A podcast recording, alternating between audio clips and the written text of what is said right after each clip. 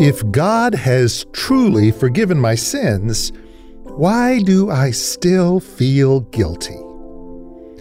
It may be the oldest question of the life of faith, the dissonance between our feelings and the promises of God. The lies we told, the cutting words, the heartache that we caused someone in haste or greed, all these we have confessed as wrong and asked for promised pardon.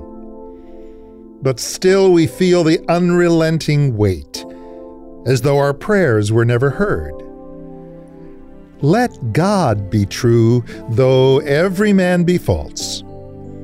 The promise of forgiveness is underwritten by His vow if we confess our sins, he who is faithful and just will forgive us our sins and cleanse us from all unrighteousness.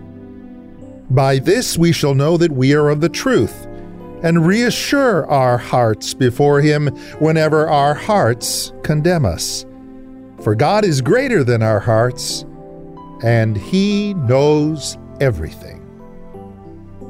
God's Word about us is always more trustworthy than our words about us.